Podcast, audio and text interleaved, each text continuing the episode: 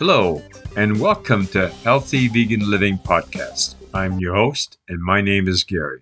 You listen, we talk. Today, I'll be discussing bonus book review, which will be published weekly on Wednesday. This is a review of the vegan and vegetarian books that I have in my library. If you like this podcast or any of my episodes, why not buy me a cup of coffee? The address will be in the show notes. Come listen to me on your favorite podcast app. My show can be heard on the following podcast Podbean app, Spotify, Amazon Music slash Audible, iHeartRadio, Player FM, Listen Notes, Samsung, Boomplay, and now I have added a continent of Africa and YouTube to my social network. If you're a fan of this show, please remember to leave a like or leave a review on your favorite podcast app. It helps my statistics and it shows listeners know that this is an outstanding podcast. Please follow me. Now we start our review. Today I'll be discussing the bonus book review, The Deaf Smith Country Cookbook Natural Foods for Family Kitchens by Marjorie Winn Ford. The New International Version (NIV), Genesis 1:29. Then God said, I give you every seed bearing plant on the face of the whole earth, and every tree that has fruit with seed in it. They will be your food. This book is not strict vegan, it's vegetarian, but many recipes are vegan. From Wikipedia, the Free Encyclopedia. There was a deaf Smith. The Lone Star Revolutionary hero is best known for today for its presence on the label of organic flour from Texas mineral rich Deaf Smith County. The book overview back cover presents over 200 natural food recipes for healthy, delicious American dishes. The cooking in Deaf Smith County is strictly vegetarian and organic, resulting in recipes for making bread and whole grain cereals, ideal for fresh salads and main dishes. Some examples are quick breakfast, hors d'oeuvres, soups, salads, dressing, main dishes, and party feasts, including desserts and beverages. Crackers are made with sourdough and unleavened bread. Other mouth-watering options are sunflower casseroles, apricot almond souffle, sunflower bread, star muffins, baked chili rellenos, and vegetable quiche. Children foods include yogurts, popsicles, and trail foods. Natural food examples are French onion soup, Waldorf salad, nut loaf deluxe, complete madness coleslaw, and a whole chapter on cooking bean flakes. Instructions for spicing up nut burgers with chili powder, hot sauce, and other seasonings, and serving Indian pearl with honey and maple syrup.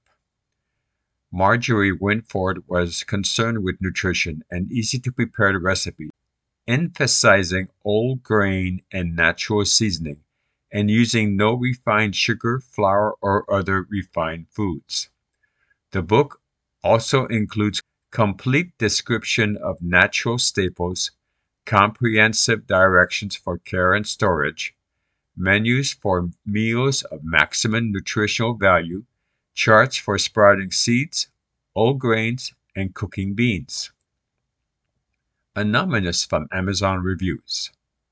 This is a great vegetarian cookbook that even non vegetarians can be happy with.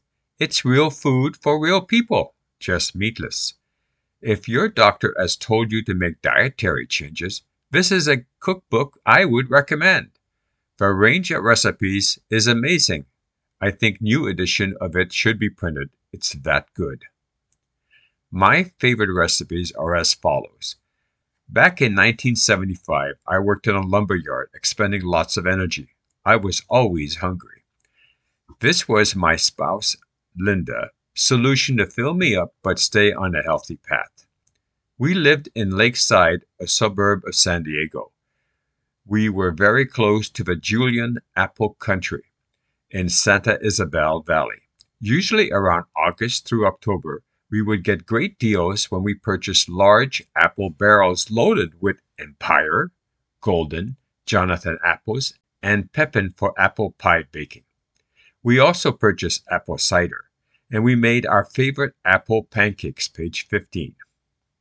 In southwest Indian, Tohono O'odham shared with our Aunt Mary their bounty, and when she was in town, she would often bring 20 pound bags of uncooked pinto beans, and together we made pinto bean dip, page 33. She also brought us stone ground cornmeal flour, and then we made jalapeno cornbread, page 193. My first attempt at tofu was with this delicious meal of tofu rice pancake. It had brown rice and walnuts. We would make plenty and freeze them for a special treat. My absolute favorite is the old fashioned pecan molasses pie. We would substitute the chocolate for carob powder to make the pie extra rich tasting. The book publishing date is October 1st, 1973. It has a suggested retail price of $6.95. This edition is a paperback format. It was published by Macmillan Pub Company and has 192 pages. You can find this book for about $3 on most bookstores. I've seen it several places. And also, you can buy it online. But I have found you three free copies of the Deaf Smith Country Cookbook Natural Foods for Family Kitchen, full chapters. First story as a free version. Embrace Knowledge also as one. Internet Archive Open Library. All of these will be in the show notes. Thank you for listening to this episode of the bonus book review.